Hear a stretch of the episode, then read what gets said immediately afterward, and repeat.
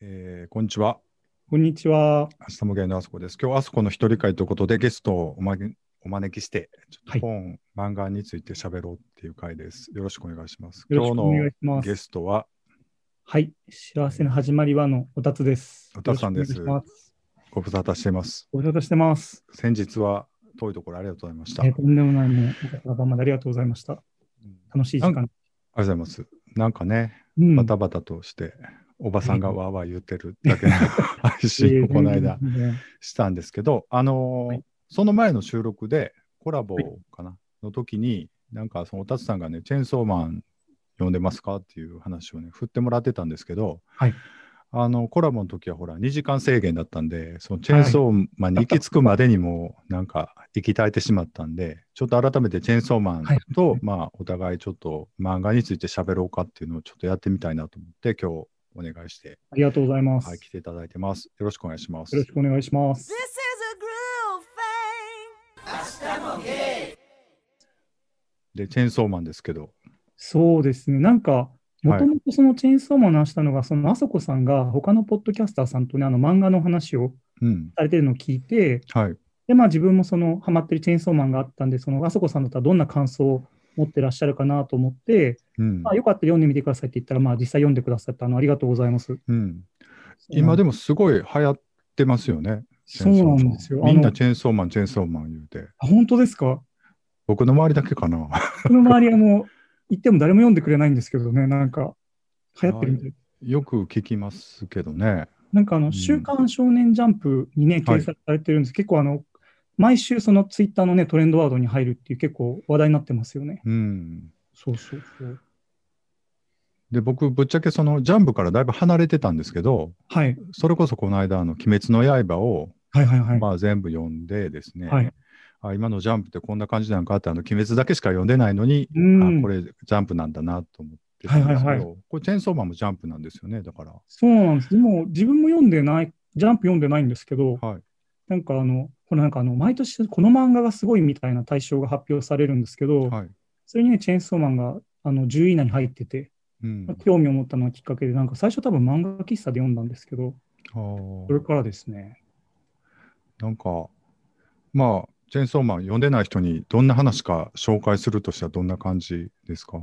わかりました。はい。もう一応ね、ジャンルで言うと、ダークファンタジーになんか分類されるらしいんですけど、はい。まあでも結構ね、その、グロかったりぶっ飛んだ描写が多いんで、少年誌で連載していいのって感じではあるんですけど、うんま。あ今すごい人気ってことで、あと結構令和のね、デビルマンなんていうふうにもよく例えられてますよね。うーん。そうじゃあちょっと概要を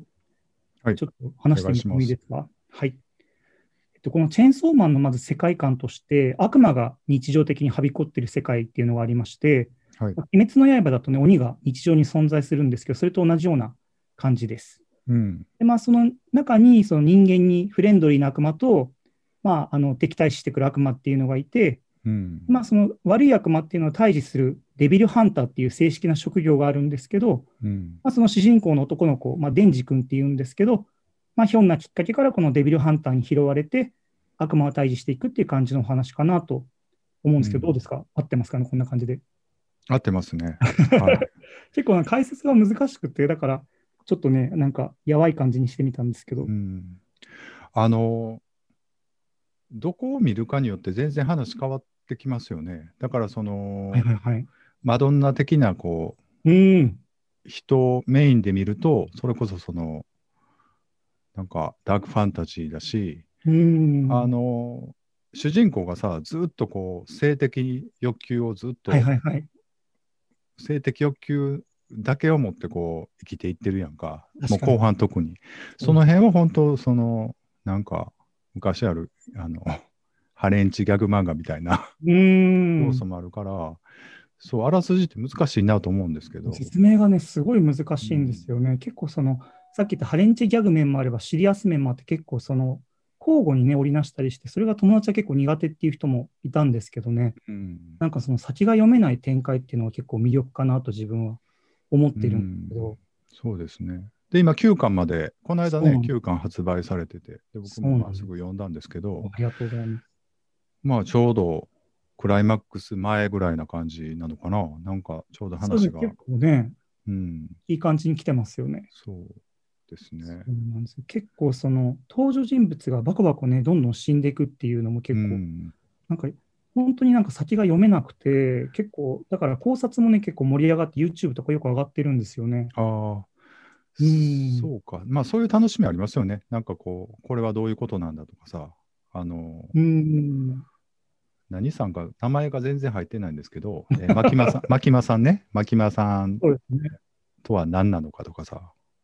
まあ、匂わせたままずっとそ最の後主まで。人公のまあデンジ君っていうのがいてねもともとその、本当に父親の借金を背負わされて極貧だったのがまあ、うんそのこのデビルハンターっていう仕事をするので普通のねあの生活をできるようになってうん、、だからら普通の人になんか幸せを感じるなんか敷居がすごい低いんですよねだからその、布団で寝れてうん、朝パンが食べれたら幸せみたいなうん、でもそれが満たされたから今度はまあ女の子とデートしたいみたいな、うんすごいなんか結構「ワンピースとか「鬼滅の刃」のなんていうんだろう主人公って結構まっすぐな予想しやすいイメージなんですけどうん、デンジ君はなんか別に正義って感じでもなくてかといってその車に構えてる感じもなくてうん、すごいねフラットで面白いですよね。そうだね。なんか、うまあ、正義、悪と正義とかはもう曖昧ですよね。まあ、どっちがどっちなのかそうはですね本当にわからないというか。うん、確かにあとさっきね、あの、あそこさんが言った、マキマさんっていうのは、その、デンジ君、主人公の上司に当たるんですけどね、うんこの人がそもそも人間なのかどうかっていうのもね、わからないっていうので、結構、いろんな伏線がね、貼られてて、それもまた面白いですよね。そう、貼られてるしね。まあ、本当よく人が死ぬというか、割と虫キャラのようにどんどんね、脇役キャラはどんどん死んでいくから。そうでですね。。そうですね。うあ、んこれもジャンプなんだなっていうのが僕の第一印象でした。うーん、結構ね、今までの少年誌のイメージとはちょっと違いますよね。うん、そうですね。確かに、確かに。おたさんはどの登場人物に感情移入しながら読むのこれは。なんかね、感情移入はしてないんですけど、そうんの主人公のデンジ君がすごい可愛いっていうか、可愛いっていうのはそのキャラク人間性として、はいはい。なんか愛らしいっていうのと、あとあうの、んマスコットキャラクターみたいなね、ポチタっているんですけどね、うんそれも取り可愛い込んじゃう人ね。取り込んじゃそううですというかそ、うです心臓の代わりなのかななんかちょっとわかんないけど。うん。主人公がね、あの死んじゃった時にそのちっうん。ちゃい可愛い悪魔が心臓をくれるんですけどね。うん。とさっき言ったその上司、まあ、恐ろしいそのマキマさんっていう女性っうん。ていうのが結構好きなんですけどね、あそこさん好きなキャラとかいますか僕は、うん。僕、割と不女子目線だと思うんですけど、はいはいあはい。のこの男の子ですよね。さっきから名前を調べてるんですけど、全然出てこなくて、あどんな、のどんな子ですか片腕途中で亡くなる人ですけど、早川明くんですね。あきくんですね。はいこう可愛いですよね、彼ね。そタうなバんコ吸うとこエピソードとかさ、あはいの、はいはいはい元相棒の死ぬとことかね。はいこの辺は全然。これだから、デンジ君はね、よくわからないですよね。なんか、謎が多いです よね。謎じゃなくて、なんていう の謎じゃない。どうしたみたいな。うん、なんか、やばい。な、なんなんですかこれはどういうことなんですかん何のために彼は、うん。だからその、いや、最初の動機はわかるんですよ。寝るとこもあるし、なんかパンにジャム塗って食べれるのが幸せうんとうんうか、んそういうとこが一通り順繰りしたと思うんですよね、もう。はいはいはいはい。そしたらその後で彼は何なのかなっていう か、何を動力源にこう戦っていくのかなっていうのはちょっと不思議だけど、まあでもこう、周りがどんどんこう、でもね、なんかその一回ひどい目に遭うじゃないですか、そのはいはいひはいどい目っていうのは、いつでも会ってますけどね、ひどい目に。そうそう、クリスマス、サンタクロースかな、サンタクロース襲撃のところの後で、まあ一旦ちょっと小休止みたいなエピソード入るときに、はいはいはい。あ、やっぱり俺、銃の悪魔を殺しに行くとか言うて、俺は行くとか言うて、しらっと牧村さんに言うところのはい展開が、なんでなんかなと思って見て読んでました。はいはいだから僕、その時は完全に秋君目線で読んでたからね。うーん。で秋君はあの二人を死なせたくないから、もう抜けうん抜けさせてくださいって言うわけじゃないですか。はいはいはい。でもそのデンジなん君はもう、いや、俺行くけど、みたいな。お前どうすんのみたいな軽い感じで、そうそう。ああ、確かに。なんか、デンジ君はその時結構もう仕事にやりがいを見出し始めてて、うん。かつ、銃の悪魔を倒すと、まあ、マキマさんに願いを何でも一個叶えてくれるっていう、そのう、ん、ご褒美があったっていうのは多分大きいんじゃないですかね。そうやろうな。お悲しが、だから、牧間さんっていう人にさ、うん全く何も思わんやん、特 に。あれ、だから逆チェンジしてたら、なんかわかすごいシンパシー感じると思うね。むっちゃイケ筋のはい。なんか人がやらしてくれるっていう童貞の芸をね、そういう展開やったらなんかしっくりくると思うんですけど、まあ芸の僕はさ、はいはいそこでなんか女の人がおっぱいも回してくれるだ、キスさせてくれるだってエピソードってもうあんまりなってはいいう,、はいはいっていう。確かに。そうですね。それとね、なんか根本的なところになってくるんですけど、でもね、あのさっき、あそこさんが好きって言った、その早川明君は人気投票だと3位でした。そうなんよ。 1位がですね、うんパワーちゃんですね。あの、ヒロイン、はいはいさっき言った牧間さんっていう女上司もヒロイン、ダークヒロインって感じなんですけど、もう一人ね、ヒロインの悪魔の女の子がいて、パワーちゃうんん、これすごい人気なんですよね。まあちょっと言ったらツンデレキャラというか、片でやすよね、言ったらね。そうですねん確かに。あまあ、彼女が人気出るのはすごいわかりますよ。なんか裸でこう、お風呂入れてとか言ったりさ。そう そうですまね。あ、そのストレートの人からしたら、すごい願望を叶えてくれる悪魔女子ですよね、やっぱりね。確かに。うんそうですね。でも、早川明君好きだったら、9巻の展開は結構びっくりされたんじゃないですか。えっと、どこですか休暇の展開というの は。最新号の、あの、最新一号の匹の悪魔が、もう攻め入ってくるところとか、だから、休暇の最後は本当なんか、あれですよね。もう燃え尽きちゃいました。うん。とかどうすん、 いや、燃え尽きたというか、だから、オチをどうすんねやろうと思って、はい。すごい楽しみですけど、うん。そうなんです確よかに。本当でもこの漫画ってそのさっきまあ登場人物ねちょっとおかしい人が多いって話ですけどぶっ飛んでるっていうか、まあ、悪魔はもちろんぶっ飛んでるのは当たり前なんですけど、うん。本当にトマトの悪魔とか爆弾の悪魔とかいろんな悪魔がいて、うん。でそれに対抗する人間もそのなんか悪魔ってその恐怖の力で強くなっちゃうから恐怖を抱かないその変人じゃないといけなくてうんだからその変人がいっぱい出てくるっていうのもね結構自分的には魅力かなと思うんですよね。うん。なんかね予想できないというか本当に次回そのギャグギャグ界なのかシリアス界なのかで、うん気づいたらもう主要メンバーが簡単に死んじゃうとかねあるんでねうん。おいおいみたいなことが結構ねありますよね。そうですそうね。なんですよ。まあ、9巻はちょっと面白い展開でしたよね、いろんな意よかっ味た。でね。うん。自分そうですね。そうそう。あとね、6巻、あの、6巻、あの、爆弾女の子みたいなレゼっていう女の子が出てくる回もあったんですけど、はい。あれとかも自分は結構好きでしたね。ああ。いや、自分、本当この、ポッドキャスト聞いてくださる方に、どうやったらこの読んでない人にチェーンソーマンの面白さが伝わるのかっていうのをね、ああ。今ね、多分あんまり伝わってないかもしれない、ね。そうなんですよ。だからう。もう、さっき言ったそのね、令和のデビルマンとか、平成でいう寄生獣とかよく言われるんですけどうね、ん、なかなかね、ちょっと難しいですよね。ただ本当に、まあ、1巻だけでも結構無料で今読めるアプリとかたくさんあるんでね、う読んでんもらえるとね、感触とかは結構。なんかね、でも1巻の感触と9巻まで読んだ感触はだいぶ変わってきてるよね。これ連載漫画あるあるですけど、なんか、そうなんですよ。うん、自分もなんか4巻ぐらいから結構ギアが入ってきた感じだったから。うん、そうですそうなんねで。すよだからね、これ終わってないから、まだ。うん、なかなかねそうなんですよねどういう話だったっていうのを語りにくくはあるんですけど、そうなんなんかでもぜ、デンジ君はあんまり、休館通してもあんまり成長してないというか、はいはいはい。すごいゆっくりやんね、なんか。ゆっくりですね。誰かを好きになるとかいうとこまでもまだ行ってないし、なんか、よあるある展開じゃやけどな、そういうのっうて。ん。で、まあ結構いろんでも、その、牧間さんとか、その死んじゃったレゼとか、女の子も好きになりつつあり、あったりとか、いろんなものを与えられてて、今多分、どんどん奪われていくフェーズなのかなっていう感じもあるんですけど、そうやね。で、まあ、うんあきちゃんもね、ちょっとそうえでらいすことになるしねパ。ワーもね、予言で死ぬっていう、うもんう予言が出ちゃってるんでね、そうやね。これは多分また怒涛の展開が。展開で。そうなんですまあ今から読むのがいいと思うわ。でも、こう、そ全うで然すね。今から面白くなるんで、まあなんとかしてね、ぜひ。こう週刊少年ジャンプの方だと、もう今最終章にと、最終章かな、突入みたいな感じで出てて、あそうなん結構もでしすかねしたら終わりに近づいてるのかもしれないですね。まあじゃあやっぱこれでクライマックスに近づいてるんですね、9巻目くらいは、やっぱりある程度。そうなんですうよ。んなんでね、ちょっと、ぜひね、うんちょっと読んでみてほしいですね、皆さんにも。そうですね。ぜひそのチェーンソーマンの感想はね、あの幸せの始まりはさんにぜひいやい や、そん言っていな、た押だしき切たいる。的な。でもなんかもう、明日もゲイい や、だから僕、デンジ君にあんまり乗られなかったのがあー、一番大きいですかね。途中までちょっとあんまりピンとこなかったのが。あれ、そうでしたかう。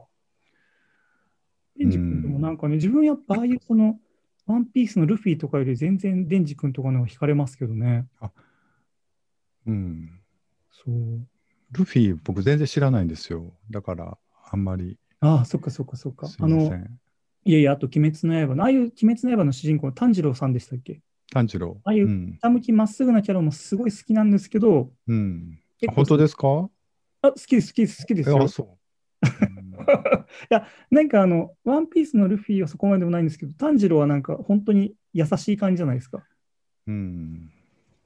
だから嫌いじゃ全然ないんですけそど、うやな。うんただそ、の、なんて言うんだろう、その、おっぱいを揉むためだけに命をかけるみたいな、そのね、なんか、あ、それ今、チェーンソーマンの話ですけどね、うん。そういう型破りな感じがやっぱり好きかなと思いますね。ね、ぜひね、暇な時とかね、読んでみてほしいですね。そうやね。うん。まあ、ぜひね、読んでくださいというぜひ、こたつさんおすすめ。そして、はいあそこも、まあ、おすす めです。明日もゲイちょっと漫画、なんか、喋ろうかな思って、ちょっと、はいちょうど思いついたんが、はい思いついたのがですね、僕の地球を守守ってっていう、日渡り咲さんの、えー、20年ぐらい前かな、20はいもう30年ぐらいになのかな、うーん。漫画なんですけど、はい。これは、えーはいまあなんかその SF なんですよね。少女漫画なんですけど、はい。あの SF で。で、僕、文庫版が出た時にはい、ちょっと買って読んで、はい。まあ、あらすじはなんか、ウィキとかで調べてください。ええ いや、でも、あれも結構その説明が難しいですよね。うん僕ね、その、この SF 設定とか、その、はいまあ、キャラクター、まあ、転生ものなんですよね。言ったら、うん今流行りと言ったら変ですけど、宇宙人があの転生して日本人になぜか生まれ変わってて、うんでそれが現代高校生のあの年齢になってて、で順番に集まっていったりとか、偶然クラスメートやったりとかして、その夢でその前世の記憶をあの見ることがあって、はっていい。うので始まるんですけど、その辺の設定は僕あんまりあのどうでもよかったんですけど、はい。僕がね、一番こはいの漫画すげえなと思ったのが、うん。えっとですね、あのヒロインが一人出てきて、その相手役に、えっとね、木蓮っていうヒロインが出てくるんですね。転生前の名前が木蓮っていうんですけど、はい。で相手がシオンっていうんですけど、はいで記憶が戻らないまま、あのあっていうか、まあ、一回死んでで、はい日本人に転生してるんですよね。うんで、日本人として転生してて、で、シオンと木蓮に前世でどういうことがあったのかっていうのを夢で徐々に見せていくんですけど、うん。その時最初、シオンの記憶から漫画で書かれるんですよね。そうでしたっけあ、そっか。シオンの記憶というか、そうのん宇宙船でみんな、前世ではみんな暮らしてるんですけど、宇宙船の中でそのシオンと木蓮に何があったかっていうのを、第三者の視点でずっと、うん。書かれてで、まあ、ちょっと、まあ、レイプまがいの事件があってっていうところまで書かれるんですけど、その時は完全シオン目線で書かれるんですよね。そうですね。で、その時の感じと、で、その何巻か後に、今度は木蓮目線で書かれるんですよ、うんそのレイプ事件が。うん。それが全然違うんですけど、同じ出来事なのに全然違う感じで書かれてて、うん。で、セリフ全く一緒なんですよ。うんでも、、木蓮、木蓮の回想っていうか思い出したシーンでは、そのセリフは発した言葉は一緒なんですけど、その間に木蓮の思いが文章でちょっと書かれてて、うん。そこがね、すごく良かったんですけど、その記憶がすごいあって、で、今回ちょっと読み直してみたら、あ、やっぱりすごいなと思いましたっていう話なんですけどね。それをね、ぜひ皆さんに体験してほしいんですが、あの、はい。今、LINE 漫画でね、1日1話ずつ読めるので、そうですね。まあ、ぜひ読んでみてほしいなと思います。あれ、CM も我慢してみると 2, 2話読めますからね、合計。そうですね。そう2で話すずつ、もうちょっとずつですけど、で、なんかジェンダー的な書き方とか、まあ、ホモだ、変態だってなっててね、割と古いんですうよ、んその時のあり確かにあるあ確かにる。で、ちょっと嫌な部分もなくはないけども、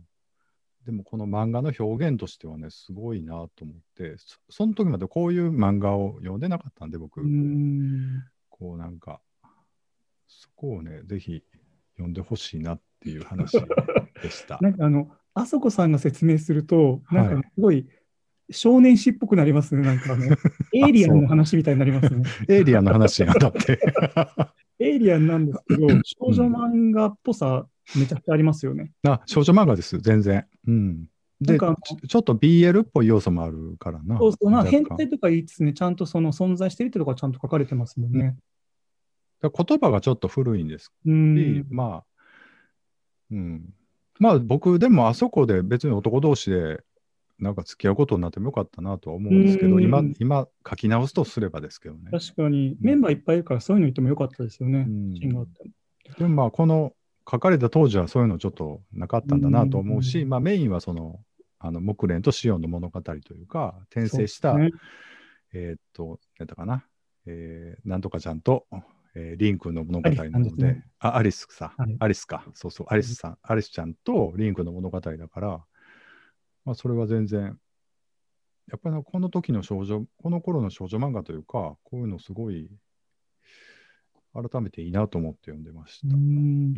なんか自分あの少女漫画ってそのほとんど読んだことなくて、はいであのほとんどない中で読んだあのセブンシーズってわかります、セブンシーズはね、名前だけしか聞いてないですね。はセブンシーズも結構長編で SF のね少女漫画なんですけど、い。はい。結構ねなんかセブンシーズと同じ質感を感じるところも結構あって、まあ、絵のタッチがね少女漫画っていうのもあるんですけど、うん。結構ねガチで SF そっちはセブンシーズは結構もう本当にガチで SF なんですけどうん。なんかちょっと同じ空気感感じるところもあってうん。ね、面白かったですけど、でも、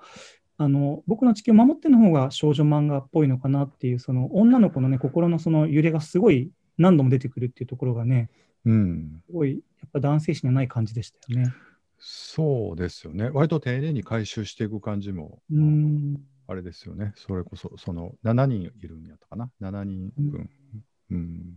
なんかでも、その、まあ、BL っぽいところといい、そうの、ん。なんだろう、その、まあ、その前世のことを夢に見るみたいな形で最初みんな認識しだすじゃないですか。はい。で、まあ、僕たちだけが分かってるっていうので、女の子と男の子で集まって話したりとか、うん。結構その女子中高生がそのときめきそうなね、ポイントが結構多いですよね。そうそうそう。そうやろうな。ドキドキしそうな、うん。特に不女子じゃないけどね、そういう結構、なんかそういうのが好きな子とかもね、なんかドキドキしそうな。うん。いや、でも結局、相手のことってわからんよなっていう結論で僕は読んだんですけど、 違います違いました。そうですね。はい。確かに。明日もゲイごめんなさい なんかあの、ね、さっきおっしゃった、その僕の地球を守って21巻まで出て、今から紹介するのはまだ1巻しか出てない、現在進行形なんでちょっとね、申し訳ないんですけど、はい私はですね、あの、5ハッピーマニアっていう漫画なんですけど、はい。あの5っていうのは漢字のね、後って書いて5なんですけど、はいあの5ハッピーマニアを紹介したいと思います。はいでこれあの、5ってあるだけですあだけあって、その前作がハッピーマニアっていう作品なんですけど、もうこれも20年以上前にね、ヒットした漫画で、はい。あの有名な安野もよこさんっていう人がね、書いてる漫画なんですけど、結構その、ね、あのテレビドラマ化とかもされて、うん自分もリアルタイムで読んだことないんですけど、2、3回ぐらい読んだことあるっていう漫画で、あそこさん読んだことあります僕、読んだことないです。あ本当ですか僕初めて読みましたあ。で、だから前作のストーリーもあんまり知らないんですけど、こはいれはいはい登場人物が一緒ってことですよね、じそゃあうねです、そうです。あーその時間が経ったっ ていう。で、その、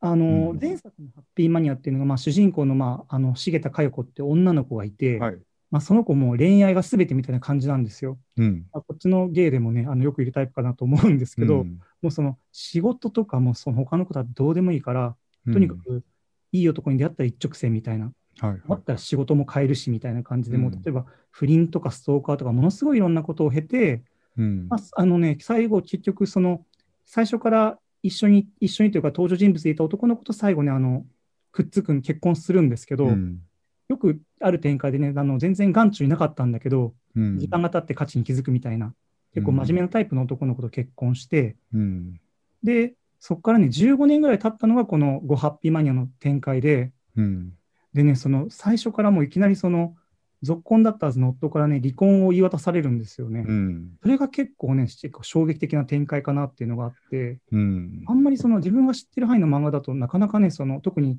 前作が作がすごいヒット作で、うんこういうふうにそのハッピーエンドの後が書かれるってないのかなと思って、ああ、そうか。前作はハッピーエンドで終わったんですね。この高橋と一応、そうなんでうす。ん高橋だからもう、東大でのすごい頭がいい子であるんですけど、主人公は全然そういうの興味ない。そういう女の子多いじゃないですか、結構もっと悪そうなんだったりとか、うんかっこよかったりとか。うんで高橋っていうのはちょっとどっかオタクっぽかったりして、うんあの男らしい感じでもないし、うんそうそうそう。でもね、最終的に、でも結婚式の場面でもね、ああ、彼氏欲しいってぼやいちゃうぐらいの主人公だったんで、うんこの後どうなったんだろうと、なんかぼんやり思った記憶があるんですけど、あーそうまさかこんなことになるとはっていう感じ。でも完全にこうもうなんやろうな全然分かり合えないないのね人と人ってこんな10年以上も一緒に住んでてもっていうのを思うとなかなかなーってなんで結婚したんやろうなって思いながら読んでました だから結局そうですよね。だから僕はさ、その主人公には感情移入全然できないんですよね、結う局。んだから高橋の方をうーん。思ってね、で、まあ、ネタバレというか、もうさっきから全部ネタバレなんですけど、あの、相手の子出てくるやんか。あの、その別れを切り出してきた旦那さんが今好きな相手ってことで好すよきね。な相手、もう完全にこれ騙されてるフフラグだと思うんですけど、騙されてるって言ったら変やけど、もう完全、どっちにしても分かってないと思うんですけうどーね。ん。彼女と何かあってもどうせうまくいかないだろうなと思いながら読む読んでるんですけどだからなんかそんなことでふーってなるんかなでも45同い年なのかな彼もね高橋でさんもも、ちょっと年下だった年下あでもまあ40代ですよね。ああじゃあ全然あるよねうんふーってなるのねあとね、真面目で来た人のがね、その浮気っていうか本気になるとね、もう手がつけられないとか言ったりしますもんね。うんでもなんか、こっちのね、あの、芸の世界でもね、結構その、まあその何十年付き合ってね、突然別れみたいな話もね、ありますよね、時々。そうやろうな結構なんかねその、うん多分なんていうのかなそれこそその恋愛以外のことがきっかけになること多いと思いますけどねまあまあなんか例えば親が死ぬとか、 例えばやけどなんかそういうので人生観が変わるというかさうんそういうのあると思いますよ多分え、人生観変わったら別れるんですかその別れるというかこのこの相手とずっとこのまましていってどうなのかなっていう思う瞬間は来ると思うんですよ10年ぐらい経ってても多分、まあ、逆に10年ぐらい経ってるから来ると思うんですけどうんそしたらじゃあまたそのリニューアルした価値観に合う相手をまた探すってことですかあ相手というかかけ違ってきた時に修復する労力をうん。とか思ってしまうんじゃない多分。とか思うんかな。うん。でも高橋、この主人公のさ男の人はさ、まあ仕事もバリバリしてるし、はいでもなんか財産も半分あげるし、家もあげるとか言って、うでもそのあげても全然俺大丈夫っていう自信があるからできることであって、はいはいはい。それは完全上からですよね、こっち、彼のね。うん彼は多分彼女のことそんなに好きじゃなかないというか分かってないんだろうね多分だからその前作でどういういきさつで結婚したか知らないけどいやでも前作では、うんとにかく何度足切りにされても、この主人公の茂田佳代子女の子に、うんもう尽くす尽くす、何かあったら駆けつけるっていう、もう続婚だったんですよ、ずーっと。あーでも自分はその前作にそのリアルタイムで読んでなかったってのもあるんですけど、別にそこまでハマったわけでもなくて、うんなんか空いたタイミングで読んでただけだったんですけど、うんただそれがその、まあ別に形勢逆転じゃないけど、その高橋が別れを切り出すのは結構本当に衝撃的だったんで、うん面白いなぁと。そうですねうんまあでも主人公のことを言うとやでうん。まあ専業主婦でまあお小遣い制かどうか分からないけどまあそんなに不自由なくうん。過ごしてた時に、彼女は一体何をしてたんでしょうねその10年以上15年の間それありっていうふうにますもちょっと思ってしまうしな、でも何にもししてなさそうな、本当に前作ね、その男しか興味がない感じだったから、むしろその、うんまあ、浮気は時々ちょくちょく遊びはやってたにせよね、その、うん出たことがそもそもね意外だったんですけどね。うん、そういう意味では彼女も15年間なんかあん甘やかされてたというかさ何も変われないままってことは、まあ、相手悪かったんやと思うんですよ結局あ男の方が。うんだからこの高橋がねだと思うんですよだから今回こういうことになって急に目覚めるわけやん彼女はあ私のポジションってなんか違うかったとか言ってそこでなんか成長があったり変化があったりするっていうのはすごいいいことだと思うし、っていうことじゃないのえ 違う。変な読み方してる僕。いやいや、そんなことないです。いや、そうなんですかね。でもまあ、確かにね、でもぬるま湯生活にある程度馴染んでたとしたら、結構もう本当いきなりね、冷や水かけられたみたいな感じではありますよね。でも人間ってちょっとストレスかかった方がさ、うーん。客観的に考えて、後から考えたら俺あの時頑張ってたなとかさ、思える。る時もある。瞬間があればそれでチャラにできるというか、そうですね。確かにだってエッチもなくてさ、なんか飯食ってお味噌汁だけ作ってっていう生活をするのか、なんか男逃げられんように私頑張るって頑張る生活の方が張りがあったりするかもしれないし、なんかその、そこはまあ、面白いけどなと思って。うんそう別に全然彼女がかわいそうとかいう感じは全然思わんかったけどな。うんうんまあ、そうです。本当、むしろその主人公の女の子ね、彼女、その好き勝手やって生きてきたから、全うん然その好き勝手やってきた分の方がね、多い気がして、全然まだひどい目に遭い切ってない感じもするんですけど、あとあの、福ちゃんっていうね、あの仲良い女友達もね、うんあの前作にいたんですけど、うんその人も出てきて、その人も結構に今、家庭が大変なことになってる描写があってね、うんこうなかなか大変ですよね。そっちはね、あ、そっちもそうか、そっちも旦那さんからね、あの、他の女に取られそうみたいなね、感うじのとんころがあって。そうやね。で、彼女の場合は子供もいるから、うん。もう大きくなってるし、いもっと複雑ですよね、話がね。で、彼女のね、もうバリバリ働いてね、うもうんすごい感じですけど。いや、でも、どうなんですかね、あそこさんはずっと、だって、あそこさんずっといつも恋人いる方ですよね。うん、ずっとじゃなくて、でも僕、27ぐらいから付き合いだしてからですよ。それまではもう全然できなかったですけどね。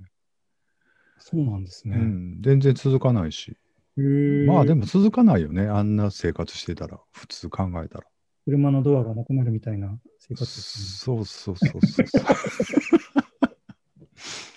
うん、ね。いやいやいやいや。でも今だはから、ね、感じですもんね。うん。これ面白いなと思うけど、僕、だからその最後のシーンで出てくるその浮気相手って、まだ浮気もしてないけど、その相手のメガネ女子がいるじゃないですか。はい。彼女がね、面白いよね。なんかちょっと癖あるやん、またこの。だから、安野美子さんは割と癖ある女の人しか描かないんじゃないの割となんかこあーうちょっと屈折してるというか、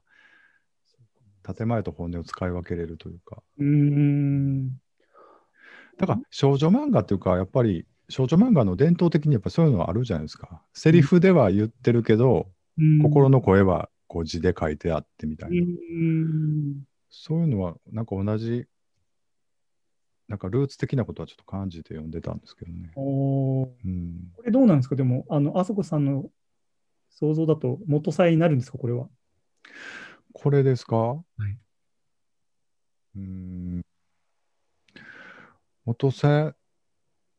元さやに、どっちでもいいけど、だから45っていう設定で、どう女として輝きたいかみたいなテーマじゃないの、多分。だから、そういうところは、元さやでもいいけど、元さやも、だから高橋とくっついたのが間違いやったと僕は思いますよ、彼女は、多分。だから15年無駄にしたってことだと思う、結局。いや、だから僕前作読んでないからな。うんなんとも言われへんけど。うん。ね。だって15年経っても、あ、この人と一緒にいてよかったなっていうふうには全然思えず、ただ逃げられるのは絶対嫌っていう、なんか執着心だけが育ったわけやんか。そうですね。それはちょっと悲しいなって個人的には一言やけど思うけどな。でもね、そういう相手にね、逃げられた時のショックはやっぱりその、大きいですよね。その、だから、ほんいいなぁうん。予想してなかったっていうのがね。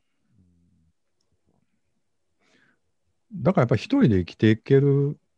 ような形は常に作る方がいいのかなと思ってしまうけど、でもその一人で生きていける、ほら、その今言ってた友達はいもやっぱりそうですね。好きな男がちょっと離れていって も執着しちゃうっていうところは悲しい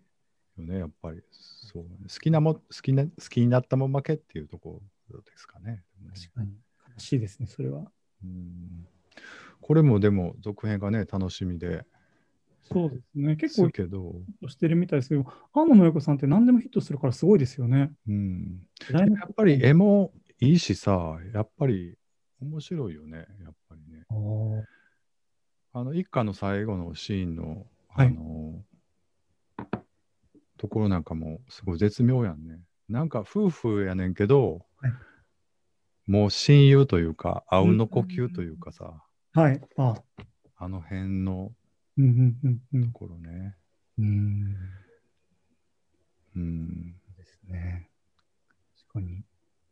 なんかね、この、ごハッピーマニ映画になんかいろんななんか、まあ何個か漫画をね、候補で考えてたんですけど、うん。なんか、これ一巻しか出てないから、まあ他の人も読みやすいかなとかね、う結構ん、思ったんですけどね。そうまあ、これが一番読みやすいよね、多分ね。うんハッピーマニアはね。多分ね、うんハッピー、あの前作のハッピーマニア、この LINE 漫画で多分今なんじゃないかな。結構ね、あのポンポン読めちゃうんで、うん。そうぜひね、そっちも、ね、興味あったら読んでみてほしいですね。そうですね。ぜひ。